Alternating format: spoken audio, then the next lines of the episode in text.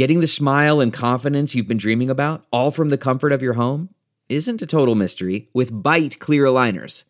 Just don't be surprised if all your friends start asking, What's your secret? Begin by ordering your at home impression kit today for only $14.95. Byte clear aligners are doctor directed and delivered to your door. Treatment costs thousands less than braces, plus, they offer flexible financing, accept eligible insurance, and you can pay with your HSA FSA. Get 80% off your impression kit when you use code WONDERY at Byte.com. That's B-Y-T-E dot com. Start your confidence journey today with Byte. Hey, Sidework listeners, Andrea here. Before we start today's show, a spooky part one Halloween adventure, I'd like you to know we had a little mishap this week. Between Brian and I having to quarantine from each other, Mercury retrograde, and I think probably every single ghost we talk about in this episode haunting us. We had some technical difficulties. Well, more specifically, I had some technical difficulties. But the content is amazing. Henry fucking Zebrowski is joining us, and we just had to put it out for you to listen to. So bear with us through a little bit of buzz here, a little uh there. Brian worked his goddamn magic. So I sound better, and we really wanted to put this episode out for you. So please enjoy the show, and thank you so much.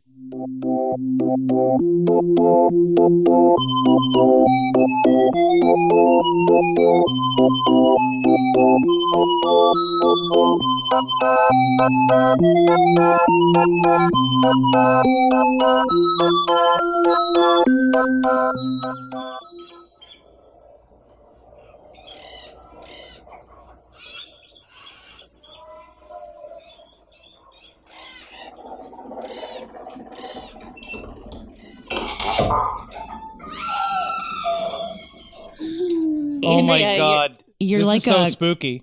yeah, I know. She's like a cr- Welcome to a very haunted edition Oh my god, so scary. you're you're of Sidework Podcast. you're like an Amish ghost beneath that patchwork quilt.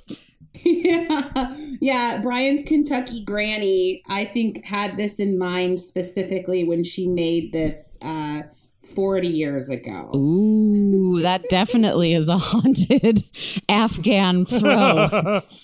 It still smells like chicken grease. You know what I mean? Aw. The woman could cook, from what I've been told. Well, hey, yeah, well, live, hey everyone, live from quarantine. Uh, a new extra level of it. Andrea and Brian are quarantined from each other in their house.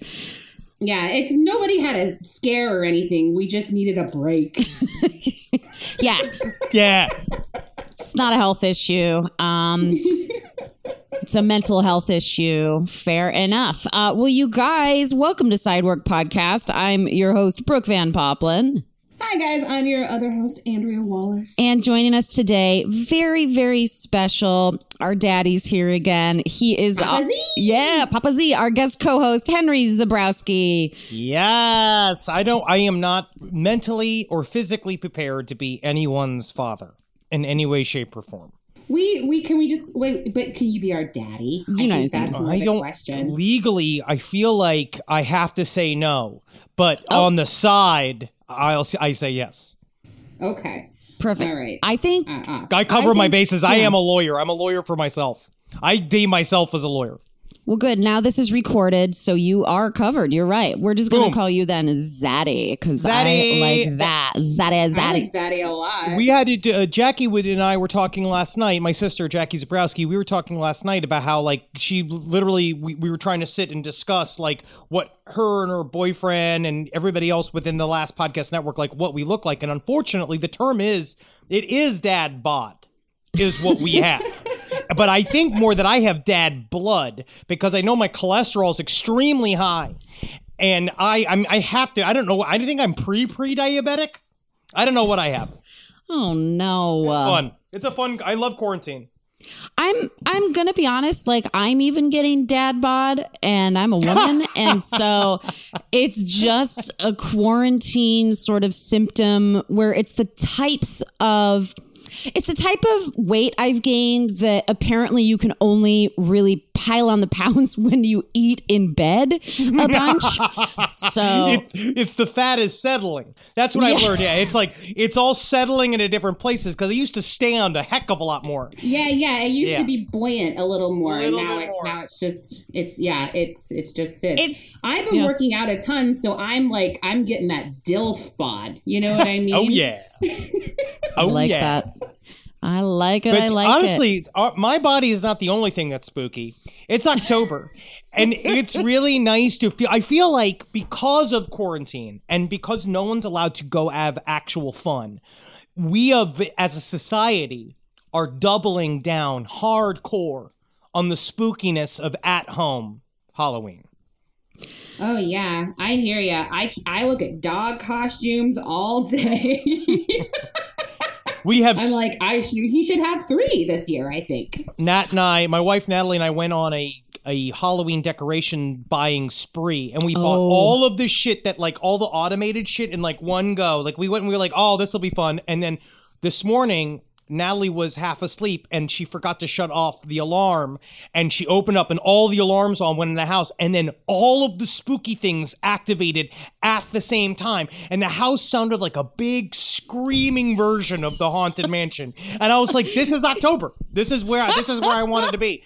Just That's jarred amazing. awake. I mean, it, how exciting to have like a whole house to decorate for Halloween this year. We are just filling it with like, little babies, like haunted babies, and like big screaming pumpkins. It's fun. It's the thing to do. That's amazing. I like the idea that you guys will like need your own storage unit the rest of the year just to hold your Halloween Um, decorations. I'm going to tell you right now, I don't know if this shit's going to make it to a storage unit. I think my house has become a spooky TGI Fridays, and that's just what it's going to be. I think I've become the the restaurant shenanigans from Office Space. Well, I mean, Glenn Danzig sold his house, so nobody somebody needs to replace that eeriness year round. I think you know. oh, he did. Yes. Yeah. Uh-huh. It was on the market. It's sold, baby. He left Los Feliz. I don't know. Yeah. Yeah. Someone's gonna flip that shit. That shit got flipped. Flip Danzig's house. Um, That's a great. We should make that show. let's pitch it. Let's guys. pitch it. I have to say, uh, my neighborhood's on full Halloween blast as well. My little compound that I live in, four little houses. I kicked it off with some of my Halloween decor, and then slowly but surely, the other neighbors got competitive and mm-hmm. rightly so. I was I was kind of standing out in front of my porch like get it together, get it together and then the neighbors to the left put on a little string of spooky purple lights in their push. Like, and I was like, "All right, it counts, it counts." Yeah, and then the neighbors Halloween agnostics house. It's totally fine. And then there's been lots of scary, scary gunshots just in the air. Wow. Ooh, uh, Jeez. spooky. Well, the Lakers won. I know, and Lakers- The Dodgers are doing well. So No, it And I tell you what, the the minute I get out of quarantine, I'm gonna put a string of purple lights in my bush as well, guys. Oh, well, let's get into the show, shall we? Oh yeah. Well, we're so excited before we dive into this special spooky two-parter of our now traditional Halloween annual episode. What if we were like, we're Halloween themed year round? that's my life. The format. That is what I do. the new format is Halloween and TGI Fridays, just like Henry said. And can we record out of your spooky spare bedroom?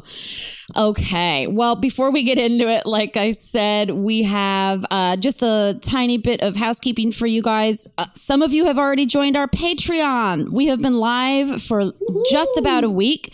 Uh, Henry, Zaddy's the one who taught us about the importance of Patreon. Yes. And it's so good. I mean, you endorse it, right, Henry? I think it's very important to support our artists. We have to do this, and, and Patreon allows you to be a part of the the people keeping these podcasts afloat and doing all the shit. I think it's very important to join Patreon. Ah, see, see, it's not just us. Henry agrees. It's a great, yeah, it's a great way for you guys to give a few bucks a month, and that gets you access to bonus content, to some virtual hangouts with us. We're gonna have fun and make the kind of content that you want. Uh, so you get a say in it, just like our democracy. So here I go with another reminder to uh, vote on November third. And fine, I'm done being a mom. Let's move into some um, listener mail that we got. Uh, in response to our episode all about getting injured on the job. So I'll kick it off, Andrea, if you want to get settled under your blanket. All I'm right. just paranoid because it's dark under here and I want to make sure everything's working correctly. So Okay. scared. It's so funny to just see you in the dark like this.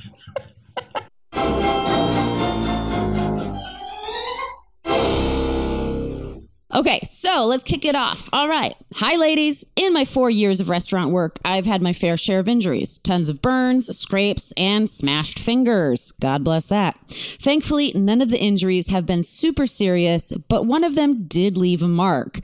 At the time, I was a food runner at a steakhouse. We didn't use trays to carry entree plates, so I would carry three or four of them using my forearms and hands. It was a very busy night, and I was flying in and out of the kitchen. I grabbed three large plates, oh God, with giant porterhouses and ribeyes. Each had I um, know. Each had to have a knife on it since we didn't roll them with the other silverware. As I go through the outdoor, I slip on the fake wooden floors of the bar area, land on top of the plates, and hit my head on a bar chair.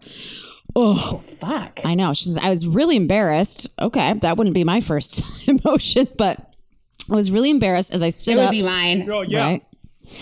Whew. And in my shock, the only words I could spit out were, Who the fuck didn't put the rug out here? One of my managers directed me to the office while the kitchen remade the order. He sat me down in a chair, asked if I needed some water or if I was hurt. I looked down to see some small cuts and a couple small pieces of glass in my hands. As far as I could tell, I hadn't been cut by the knives. I refused to cry, and while holding back tears, I pulled out the glass and asked for some band aids. That's rock and roll. Slapped a couple of those bright blue suckers on, rubbed my throbbing head, checked if my knees were bleeding, and went back to running food. Cut to a few hours later, I'm finally Damn. getting home, and when I take my shirt off, I see a short, semi deep cut on my stomachs. One of the knives had cut me, aka she landed on a steak knife. Through the adrenaline and general chaos of a dinner rush, I hadn't even noticed. To make things better, there was black fuzz in the cut from my shirt. Since it had been a few hours, it had started to scab, and I had to reopen the wound to tweeze the fuzz out of it. Jesus Christ. The fuzz? Wait, where did the fuzz come from? her shirt, her uniform, the knife stabbed uniform uh, material her. Oh, I get it now. yeah, right. She says, "I now have a funky scar from it, it's but it, it blends in okay with my stretch marks. Godspeed and good health, Kiara." Ouch, Kiara. Um, first of all, shout out to stretch marks. I like to call them skin lightning. It sounds way cooler. So just everyone go ahead and start calling stretch marks skin lightning. It makes you sound like a badass. Like, bam! I ate so much my skin got superpowers. Um, and that is absolutely Damn.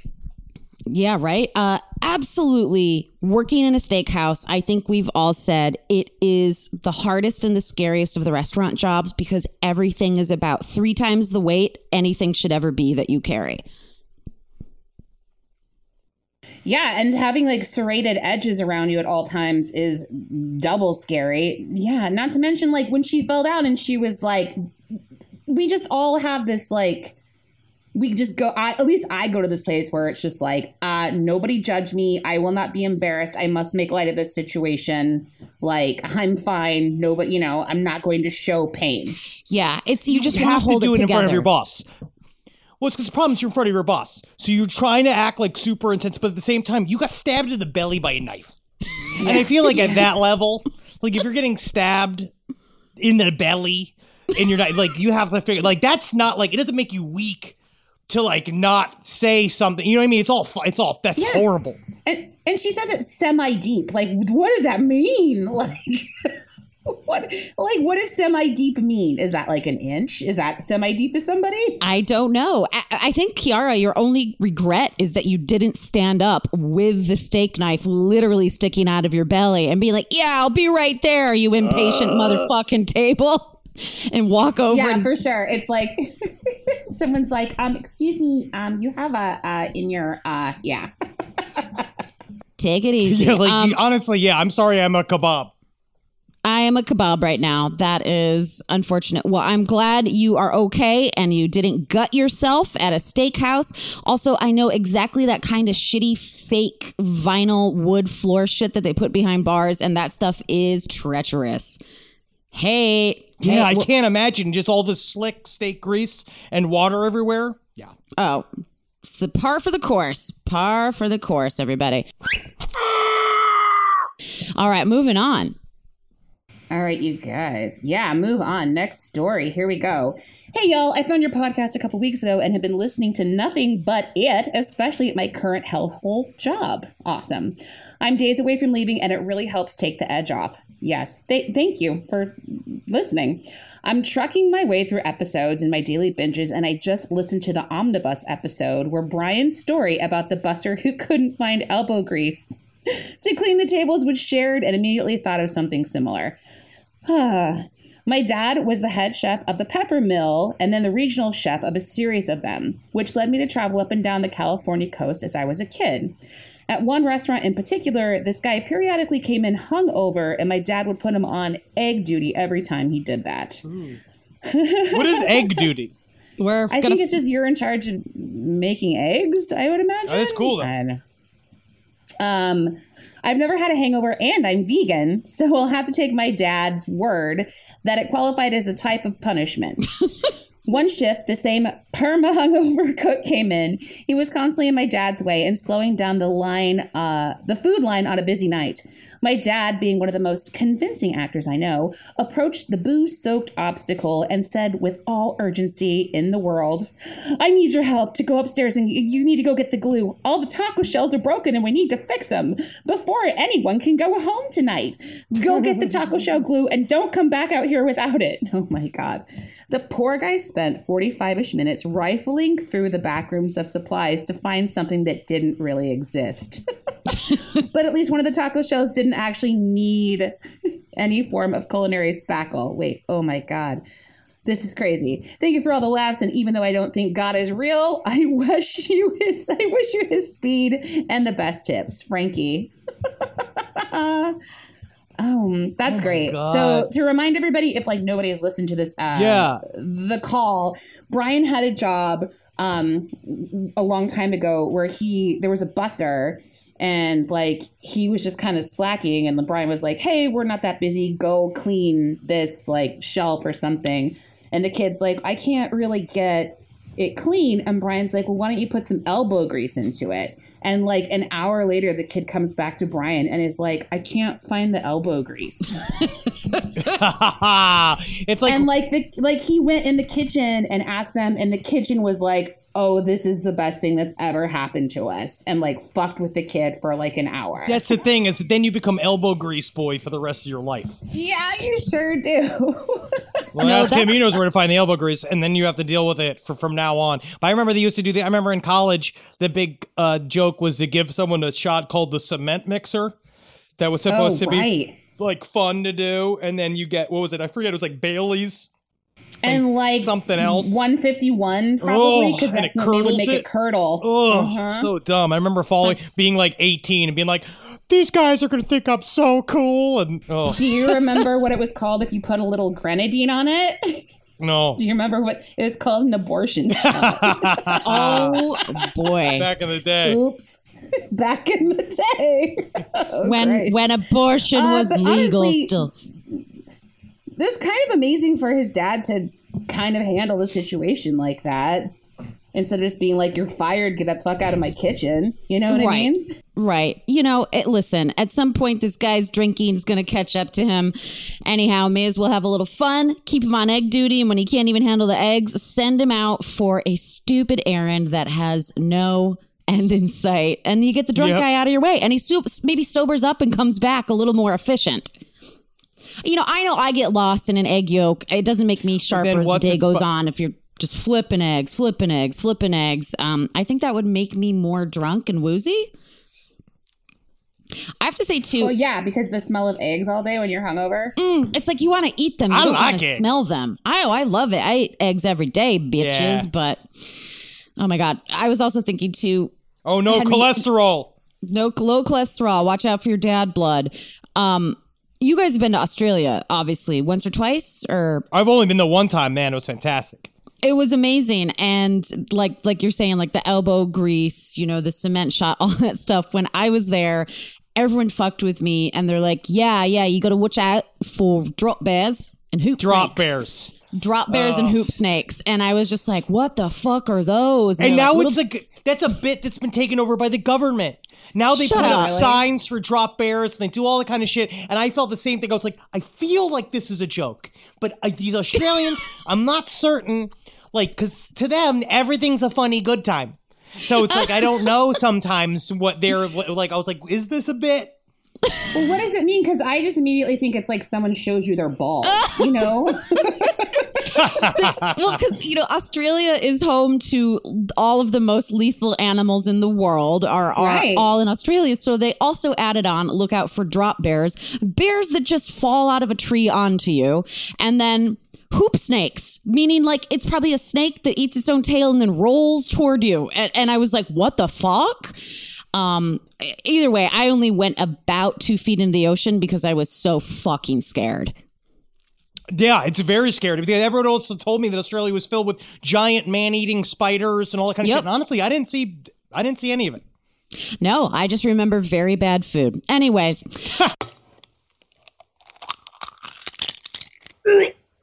uh, uh, let's All right, here on. we go. I got this letter. I got this letter. Okay. Pizza and guns and a trans girl bouncer. I love your show so much. It's been so fun listening to your stories and reliving trauma for my teens and 20s. My name is Lyriel. Uh, Lyriel Jane Doe. Yes, that is my legal name. I'm a 35 year old trans girl. In high school, I was not out yet, but deep in the closet. I got one of my first jobs in a pizza place in Key Largo, Florida. My friend told me to apply for the phone position, so I did. My not so official title was Phone Bitch. My first night of training was terrifying. The owner was an old school New Jersey Italian who moved to Miami, but after being robbed a few times, he moved to the Keys. That is literally uh, called the Florida Pipeline. My training started behind the register. Once I had the basics, he reached under the cash drawer and grabbed the handle of a six shooter revolver and asked if I've ever fired a gun. And in shock, but also p- out of pure honesty, I said, Yes, I grew up with them. My family tried so hard to make a man out of me, but it just didn't work. He said, Okay, good. If you can't get the gun out, nod to the pizza cook. I looked to my left, and the pizza cook smiled and pulled down a pulled out a sawed-off shotgun. At that point, he looked me in the eye and said, "I've been robbed three times, and no one has made it out the fucking door." I loved it. I was in. On payday, he pulled me aside and said, I don't like the fucking government. I hate paying taxes. I'm gonna pay you half cash, half in check, okay? I smiled, took the cash, and work my ass off for that guy. I love that job. Here's a side story. My second year of transition, I got a job as a bouncer at a country bar in California. I've been training Brazilian Jiu Jitsu at this point for years. No one expects a trans girl bouncer to break up a fight and to break up a fight and drag men out the back door. My record so far, I put four guys to sleep and broke one guy's nose. But those stories are for another email. Thank you for doing this show. I'm so excited when a new episode comes out. Good health and good tips, ladies. Wow. Oh Lirio! Wow. That's I love that story. there is giving something. a giving a new employee a gun. I've been I've been saying this at LPN, and no one agrees with me about like hiring new employees, but also getting them trained for the coming street wars. yes.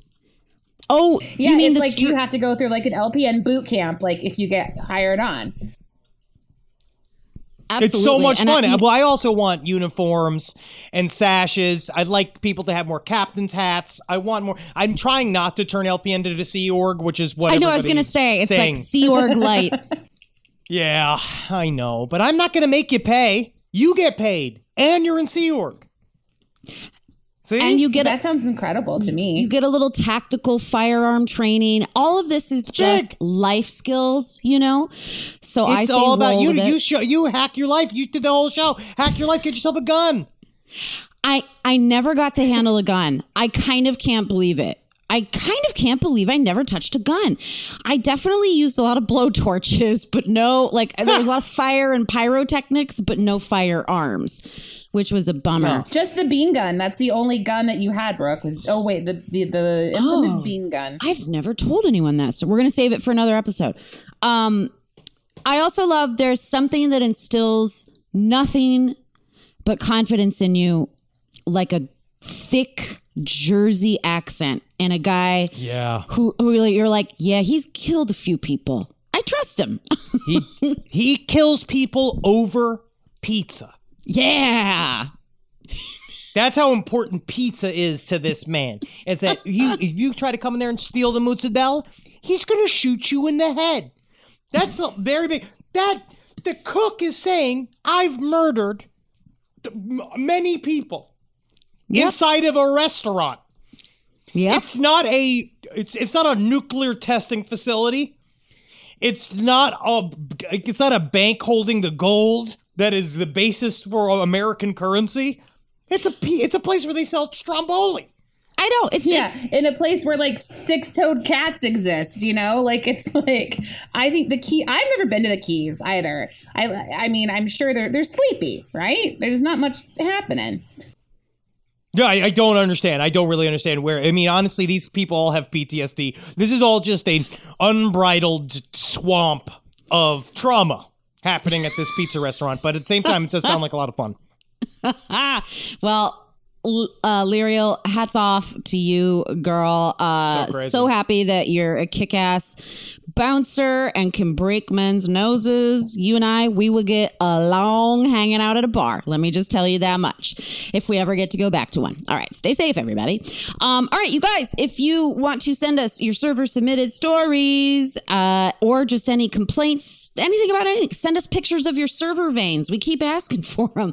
Uh, you know where to email it. Oh yeah, Side- please. yeah, sideworkpod at gmail.com. Now let's get into the show.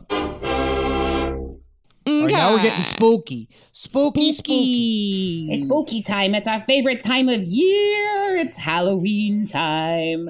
I love digging up these like ghost stories about restaurants. It's really one- become one of my favorite things to do.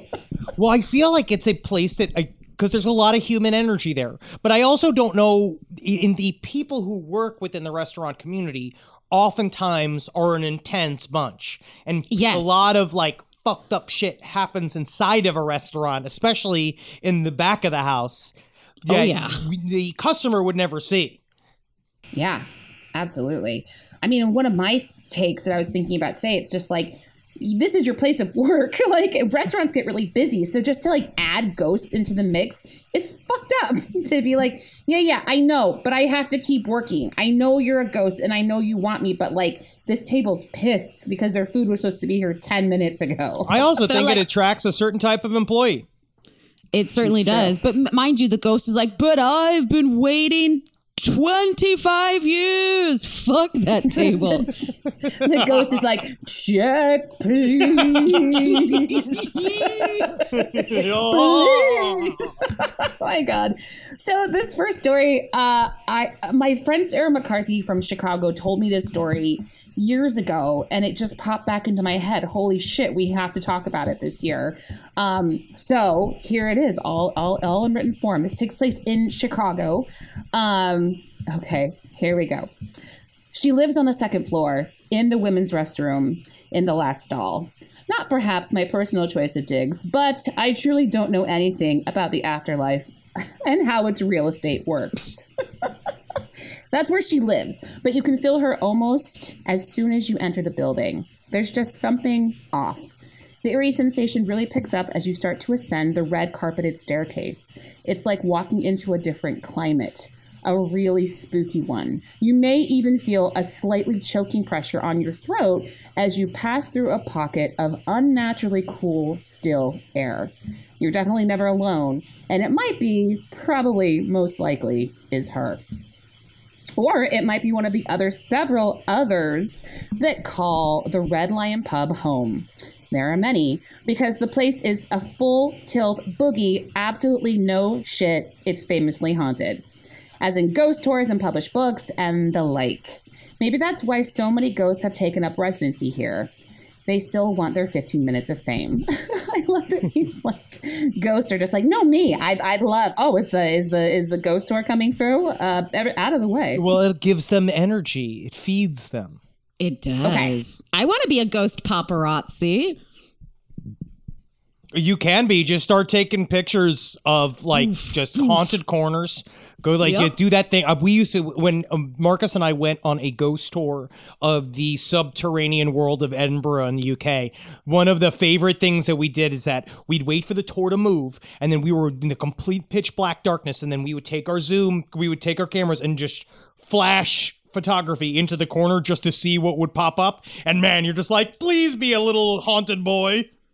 Please. That's like the cat the catacombs tour, right? So oh, cool. Fuck, I've heard that's terrifying. I've heard. Ugh. So good.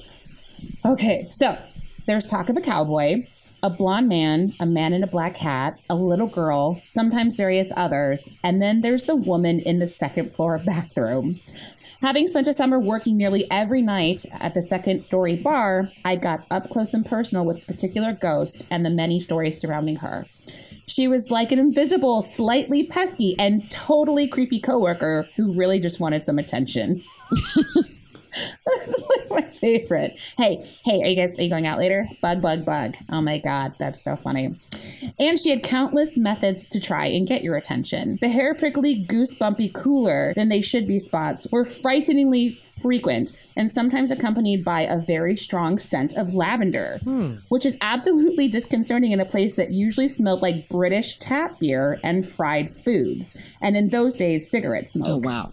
I yeah, yeah. I guess she was feeling a little fancier on those particular occasions and would put on some extra perfume. Oh God, can we talk for a minute about like old scents that like ancient ladies, like my grandmother who was born in 1913, everything she wore was just like, oh God, this smells like a bygone era. I hate your perfume. Just, My grandmother's perfume was like a biological war agent.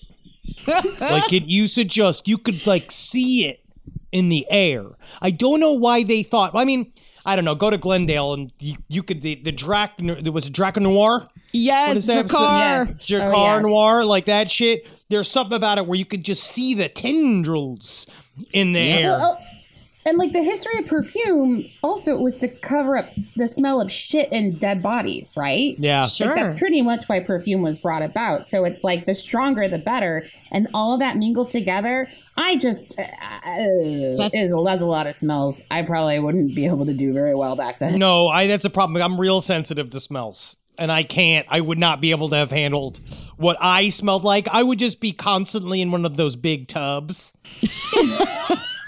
covered in various liniments. Or like a, a sanitarium tub? Is that where you would be? Mm-hmm. I hope so. Honestly, I feel like uh, if I'm if I was the same as I am now then then yes. Okay, so uh, on top of having a little extra perfume, she also famously had a habit of dumping plates out of servers' hands as they attempted to place them on the table in front of hungry customers. And it wasn't a simply butterfingered waiter sort of thing. I could attest to the force of plates being ripped from the hands and propelling fish and chips halfway across the room. And it happened a lot. Okay. She's what is she Gordon Ramsay? What is her problem? this this is shit. It's shit. Both. It's shit. You What is call it? that fish and chips? My favorite Gordon Ramsay. I wish it would do the thing. You ever see Gordon Sam- Ramsay do that one bit where he took the two pieces of bread and put it behind the gu- next to the guy's ears? He's like, "You know what I call you? An idiot sandwich." I still think that's one of my favorite insults I've ever heard.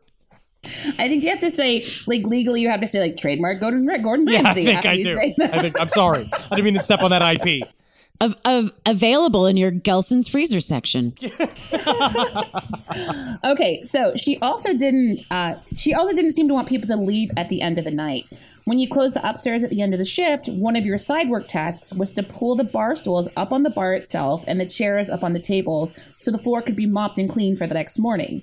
Many times, as I sat downstairs having a shift drink and doing my checkout, I would hear the sort of like the furniture moving uh, and then scraping across the floor. It was unmistakable what was happening.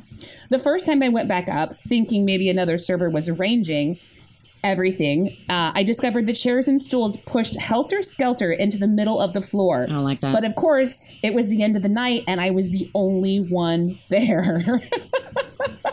Why?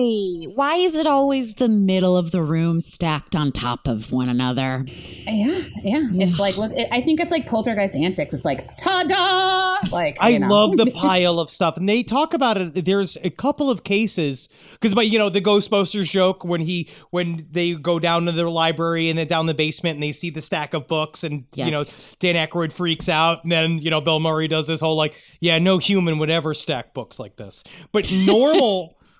ghost stories have quite a bit of that activity. It's a lot of stacking. I've seen that good like a time and time again. When uh, we had an old friend that had a one of the most haunted apartments I've ever seen, and she would describe that she would come home and her coats would be removed from hooks in her hallway and placed in a spiral in her kitchen. It's literally it was one of the most intense haunting things I've ever read. And there's something about it. And it, to me, I think that the the point that the last person made about the ghost, like the idea of like the ghost wanting attention, it's it is about that. It's about like if all of this is real, if it has an intelligence behind it, it's like please, please pay attention to me.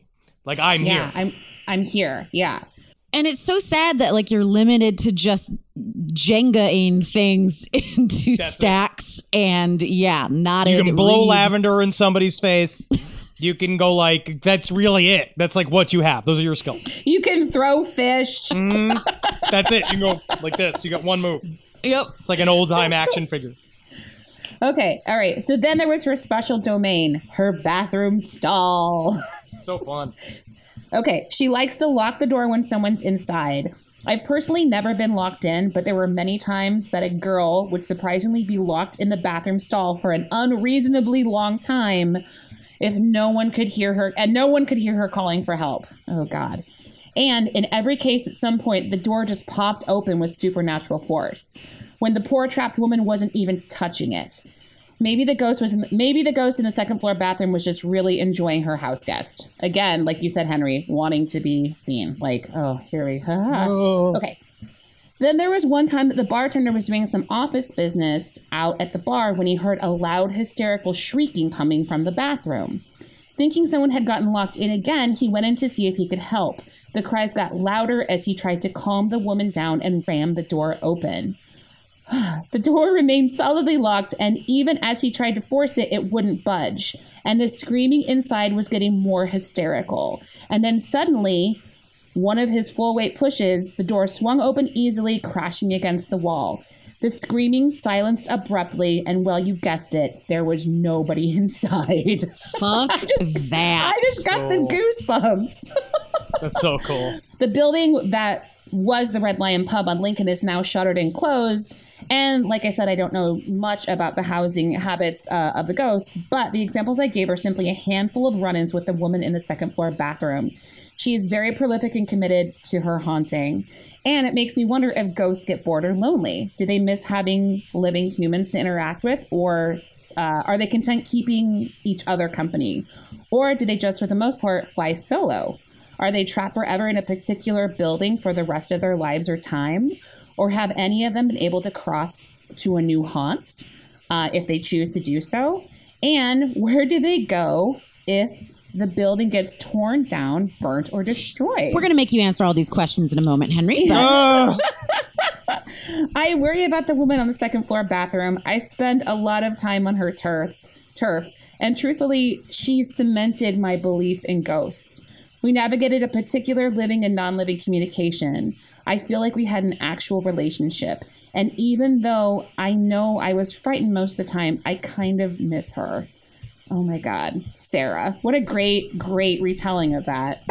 let me see if I can break this down. Let me see how I break Yes. these questions down. yeah, So- they're they're really yeah. I'm very very curious. so they're active and non-active hauntings. You have like hauntings that are like a residual haunting that uh, most of the time is something traumatic has happened in a space um, or just like something high energy. Sometimes it's a high happiness. Sometimes it's something like that. And what they believe is that a residual haunting, this type of thing, it, it imprints on the area Yeah. and then it's just on loop That essentially it's a thing you walk into and and it's like one of the spooky things in my house where a human maybe the way it works is that a human kind of gives off something it's like psych, psychic radiation, right? It's like a thing that comes out of you that allows that thing to kind of kick back on.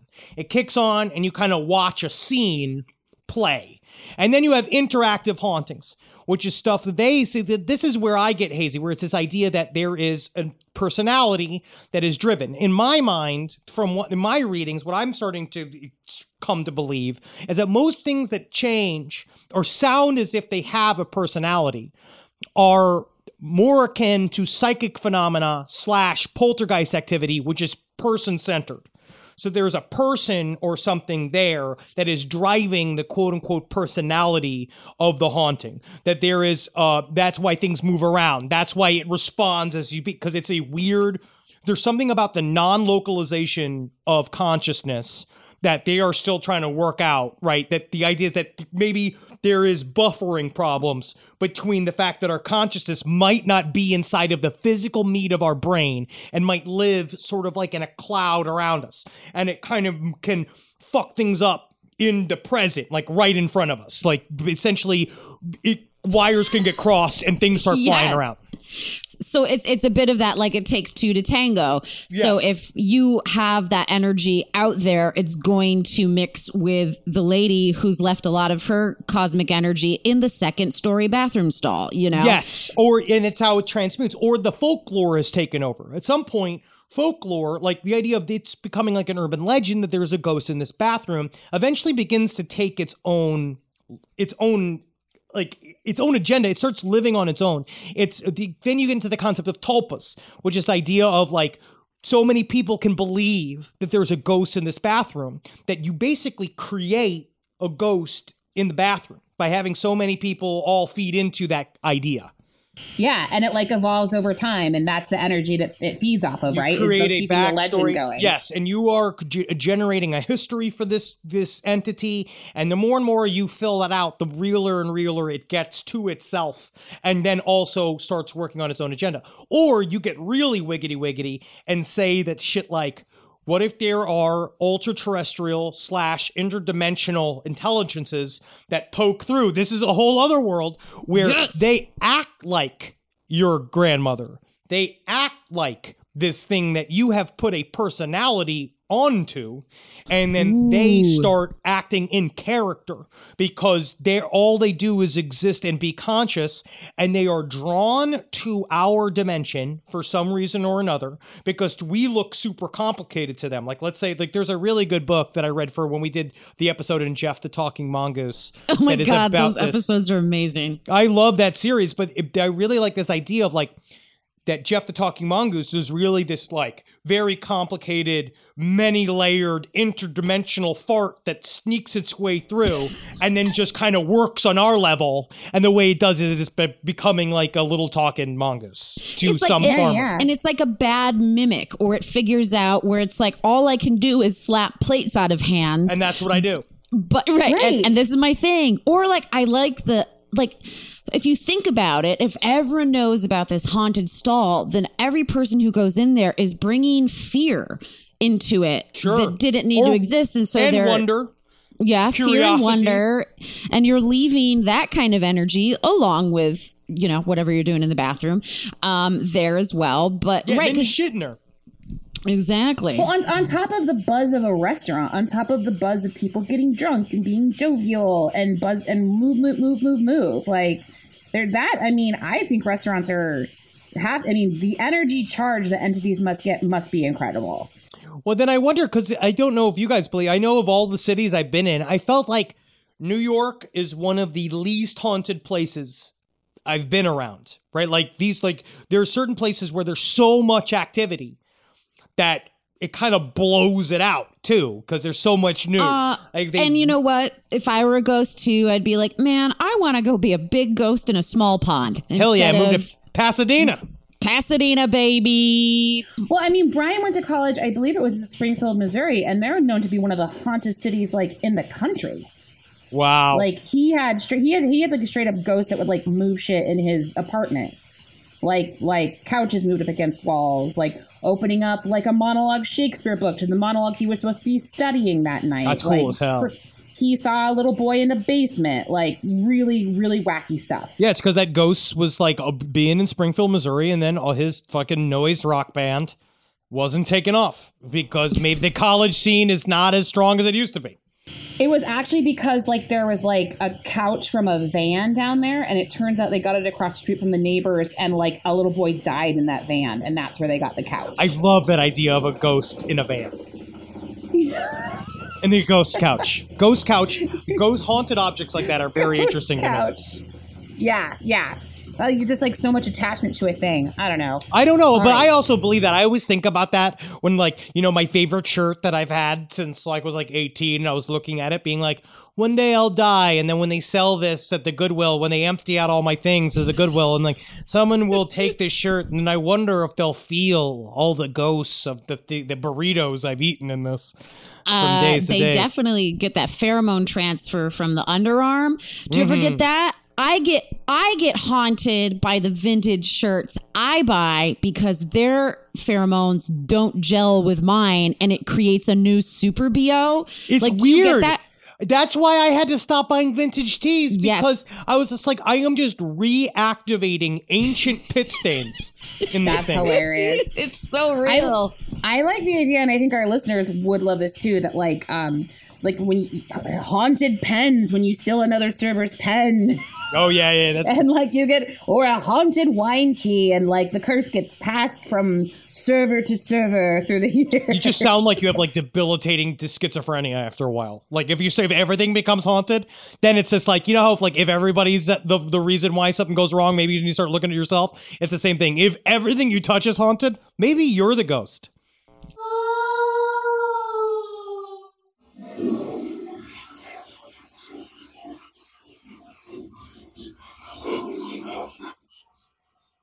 Hey guys, I've been meaning to send you some of my server submitted stories. I have so many.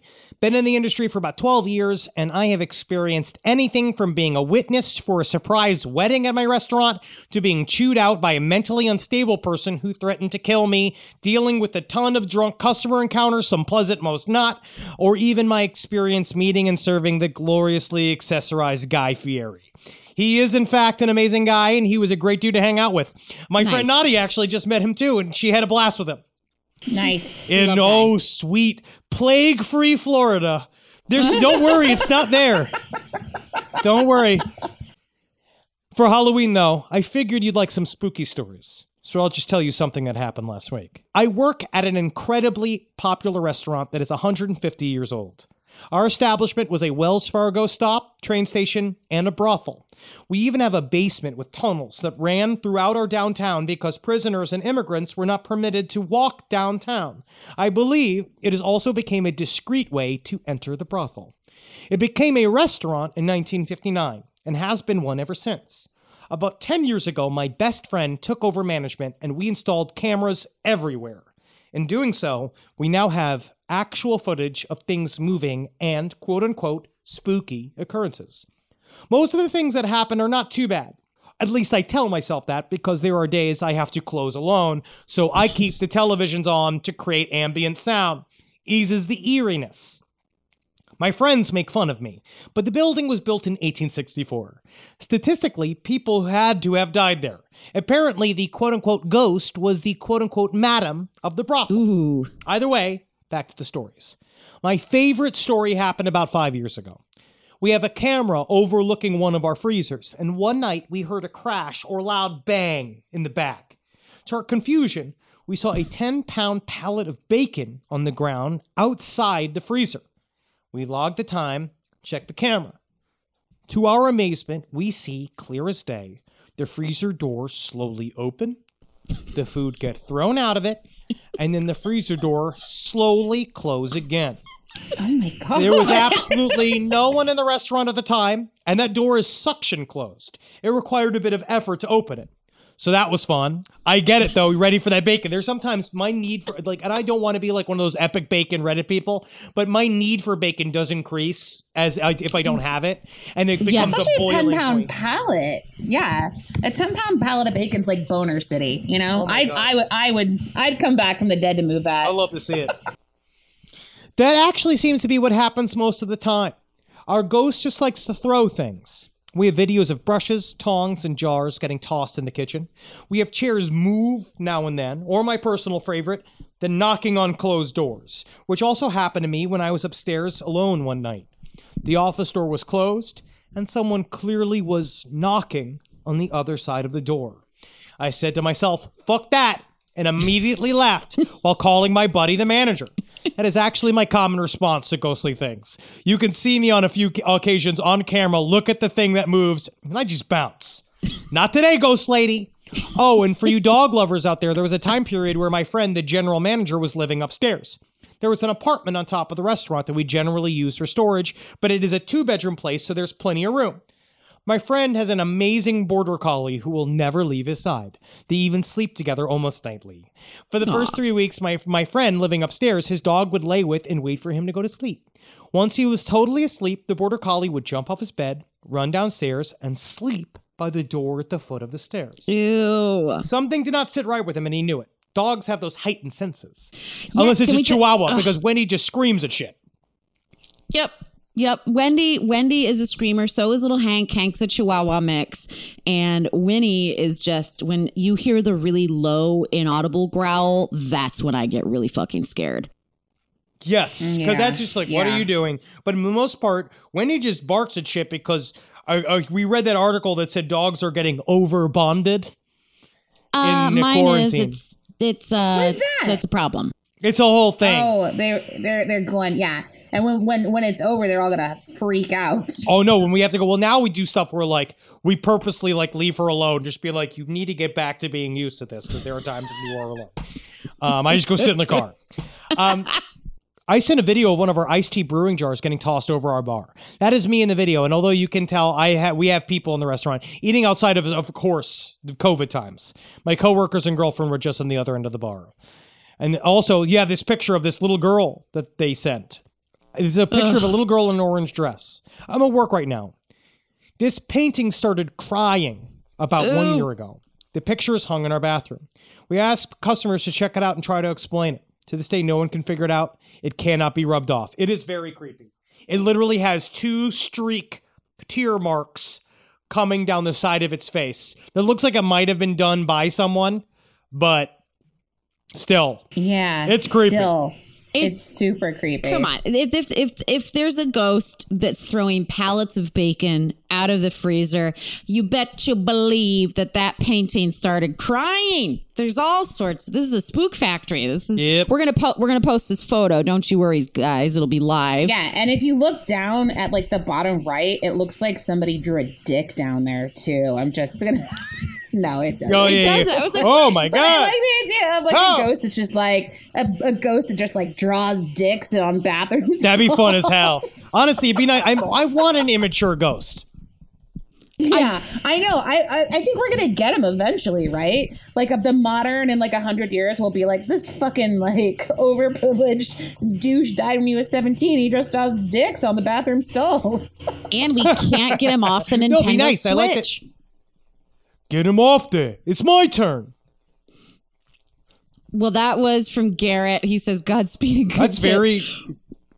So the video he sent That which, was you very know, scary. No, it's it's really frightening to see bit like like or just the idea that like ooh like a really hungry ghost who's like fry this put it in the pan so I can smell it.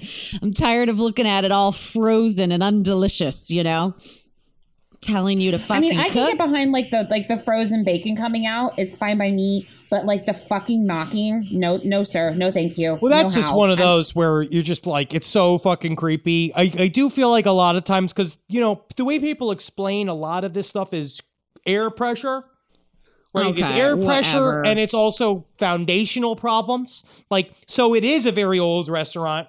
So is is the floors uneven? Like that's the type of stuff that you would check if you were really going to tell whether or not this shit was going on. Because that's what they all say is that well the restaurant is slanting, that's why things are flying around, and that's the common debunking of stuff flying around.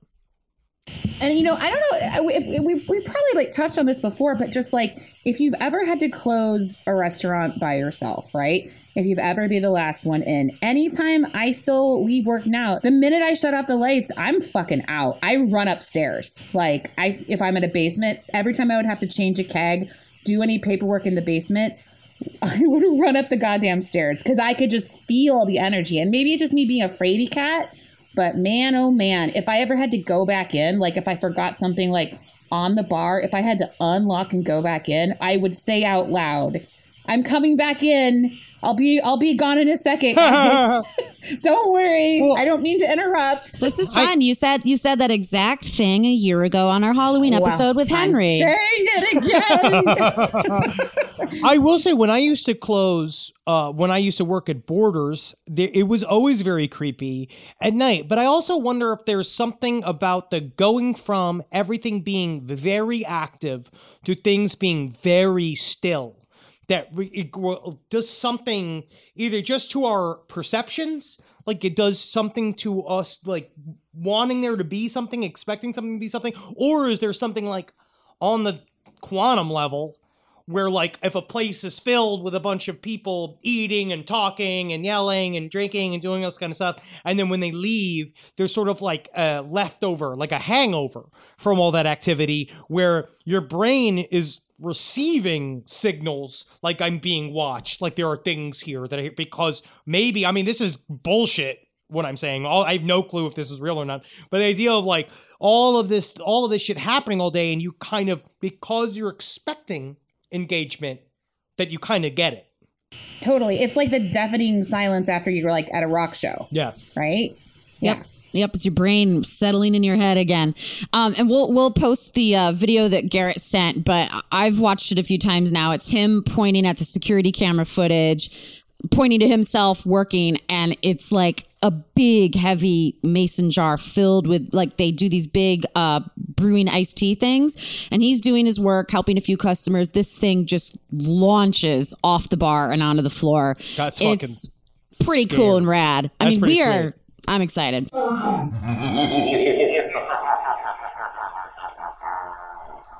So we'll finish on our final spooky haunted restaurant story from you guys. Uh, this one, the subject line is a haunting of our own making. Okay, so she says, Hi, ladies. I haven't written in a while. I've been enjoying everyone else's server submitted stories. You asked for ghost stories this week, so here you go. And this, by the way, is a return uh, story from Nicole, who gave us the Chronicle of Unnamed Chicago Bar Oh, stories. yeah. Hi, Nicole. Okay, so she says, I know both of you spent some time in Chicago and are familiar with what a typical basement looks like. This just feeds back into what Andrea was saying. Anytime you have to go get supplies from the basement, you're just like, make it fast, make it fast. So, okay, what a typical basement looks like. For everyone else, bar basements in Chicago usually look like some sort of catacomb dug by hand 200 years ago. Don't expect to stand up straight. Very true for New York as well. I was working in an Irish bar, no longer exists, that had a basement no one ever wanted to be alone in. Even during the day, it was dark, damp, and had this creep factor to it. Several of us swore we felt like someone was watching us when we were down there, and it wasn't even the cameras or your creepy boss watching you do things on the cameras. That's usually what it is when you feel the hair on the back of your neck stand up. Yeah, it's like Greg just being It's- like, "Yeah, you look uh, you look kind of tense tonight. Do you need like a massage or something?" Exactly. Greg energy. All right.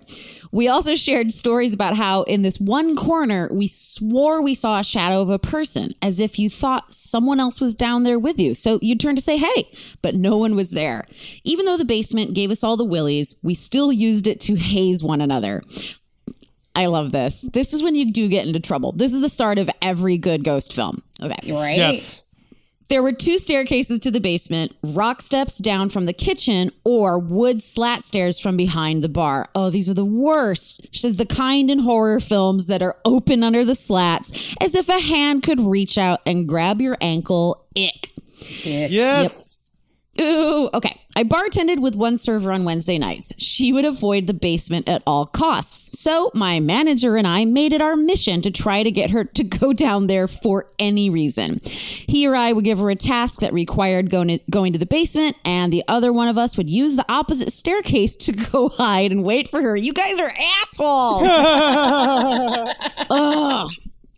this is amazing. She said patrons could hear her scream from the basement. Laughter awesome. would ensue. I know. God, I miss having a job. Anyways, I have no idea how this worked every single week. The CO2 tank was underneath those creepy wooden stairs. One night, our manager opened the CO2 so it sprayed her ankle. What That's awesome. And made that It's like a haunted house. truly it's like it made that startlingly loud sound as she was coming up the stairs thinking she had made it out of the basement unscathed. In retrospect she could have broken her neck and that was stupid. Don't worry. We're still friends and we're still mean to each other. There we go. Here's the creepy part though. One day, our manager went down to hide and wait for her, but she finally wised up. He came upstairs an hour or so later to tell me that she was much sneakier than he realized, and he gave up. Sneakier than he realized. What? She never went downstairs. what are you talking about? I asked. Ooh, ew. His reply gave me goosebumps, and it still does. He said, Uh, yeah, she did. She's been slinking around, hiding behind things. We've sort of been chasing each other around. And then Nicole goes on, Guys, the kitchen had been closed for a couple hours. The cook left. The waitress we tortured had left shortly after he went down there. I watched her get in her car. I honestly forgot that he was down there. Him and I had been the only two people working in the bar for the last hour. It couldn't have been a patron because they'd all been in front of me and I'd never left the bar.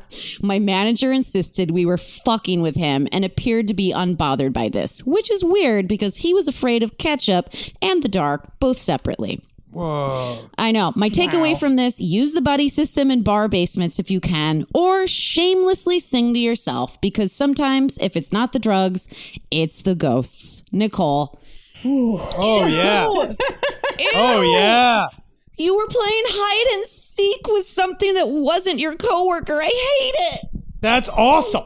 It's so cool. But it is like that. Like they made the ghost happen. Like they Yep. were putting shitty energy down there. Well, they they inspired it. Yes. They inspired it, and then it goes. You know, to me, that's that is the definition of what they call a tulpa, like that idea of like you mm-hmm. create a thing. But who knows? But again, you're expecting it, kind of. So she's projecting it out and kind of getting it back, and she just didn't think that it would be because it's just amazing how what the human mind can like how it can complete it.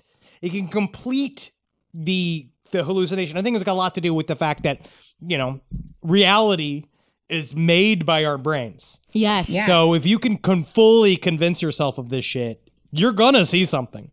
I mean, at least it was a playful, jovial energy. You know what I mean? It was just like we're here to have fun and fuck around with people, and let's all. It's all for a laugh. You know, we're all friends here. Ew, I still, it's like she's a lot sneakier than I thought. Ew, ew, ew. Um, That's wait, awesome. Henry, is would a tulpa be attributed to the scene in Ghostbusters when Ray thinks of the Stay Puft Marshmallow Man and makes his nightmare come true?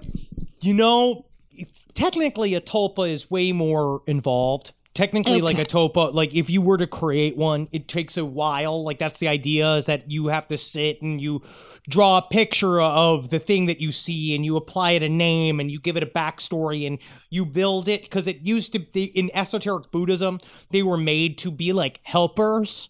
Like they were made to be sort of like they go and get, get food and they get all the things for you and kind of shit. Like if it all of that is real, so something like that with Ray. But yes, that is essentially a shortcutted version of a tulpa. Right. It happens like, but like a tulpa would be something like the evolution of like the chupacabra or something, right? Well, like folklore. I think it's stuff like you could probably say the ghost that's in the Lincoln bedroom is something like a tulpa.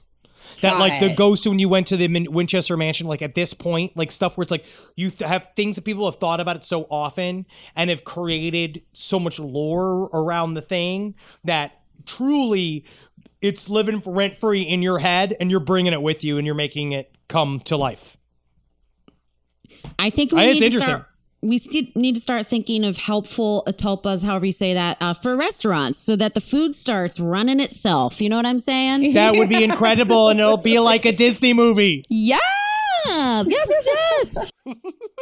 Let it begin. Let it begin. Let it begin. Um, well, listeners, everybody, you guys sent in some killer stories. We love it. We love hearing the wild shit that happens to you all around this wacky country with all these old ass scary bars and restaurants. Um, I want to go to thank some of these restaurants. I do too. Oh yeah, me too. I absolutely do. I, I, I want to find out where the tulpas are. Terry the tulpa. That's the tulpa I'd like to find. I really got to see. Yeah, I want to go to that old restaurant that it is. I want to go to that place. Me too. Oh, the hundred, yeah, the hundred fifty year old one that used to be a brothel. I, Yeah. I do. I, man, I want to. You're right, Henry. Got to make the spooky stuff happen at home this year because I'm really hankering just for something different. I want to get out of here, but we're gonna have to get weird at home, people. Well, now we we're gonna try to do one of those haunted Halloween drive things. We're gonna try to do one of those. Um, and again, yeah, just sit in your backyard and just make and get a bunch of chains. You can buy a bunch of There chains from Home Depot and just drag them up and down your driveway, and just see what happens. if you haven't, I would I would highly recommend hiking up the Los Hollywood Hills and see like looking into the windows of the murder house if you've never done that. Okay. It's actually it's a super scary hike and apparently that whole area right there I have a client who lives over there and a lot of creepy activity happens in houses all over and they think that it was a burial ground initially Where is this? where the houses were it's in Los Feliz it's in the hills where the murder house Yeah, is there's a hike. yeah. Yeah, it's Oh, you yeah. just hike through the you just hike through the neighborhood, uh, basically. And if you keep going up, up, up, then you can get to that the really cool uh, Frank Lloyd Wright house where Yes. um, where Blade Runner was filmed. Yes. You know, so it's it's a it's a really really fun uh, hike, and it's all outside. But I looked like directly into the top windows of the staircase of the murder house, and it was like this particular time of day where like you could see in, and the light was hitting it. And it scared the shit out of me. I took a photo of it and then later on deleted the photo because the photo scared me so Oh, much. And I was like, I was like, I shouldn't have this photo. It's too much. Like, No, I want to go. I'm gonna go. Honestly, probably who knows? I honestly think that that sounds like a fun thing to do. This like yeah, and you get exercise at the same time. You Oh, know? That's so LA. so LA. Yeah, see So murder fucking and and get your buns tight. get your heart rate up. get your dad bod built. You know. Amazing. Well, Henry, thank you so much. We Yeah. adore you. We appreciate your time. All right, guys. Well, thank you so much for tuning in to part one of our Halloween Spooktacular, the 2020 version. Um, we'll have some more fun stories for you next week. Guys, check out everything uh, Last Podcast Network and especially Last Podcast on the Left with Ben, Henry, and Marcus.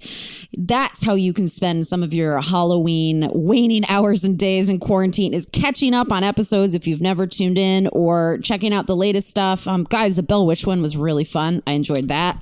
I love God, that yes. story, and I'm so excited. We're keeping it spooky. This week, we're getting we're doing even spookier shit. We're getting into some creepy tales from the internet, and then what we're going to do is cover one of the most like brutal murders th- and the brutal to like true crime stories that we've covered in a long time for the week of Halloween. I'm very excited. Okay, we'll be listening. Um, well, you guys, Andrea, how do we end every Yeah. episode? Uh, you know what we say? We say Godspeed And good tips. And Tip. good health. Tip. You guys Yeah. should be tipping extra during the pandemic. You guys can be Yeah, tipping right. extra big time. Oh, oh, especially believe your me. servers. If you're drinking outdoors, you should be tipping those people because they are they are putting their lives on the line just so you can get drunk. And I tell you what, it's much easier to tip once you've had like four drinks. Yes, You guys is. heard you guys heard what Zaddy said. Yep, you guys heard Zaddy. tip, tip, tip your servers, and then if you have anything left over, come to our Patreon and give us a tip. All And there you go. Ah, keep it spooky, you guys. We'll see you next week. Bye bye. Peace. Hail Satan.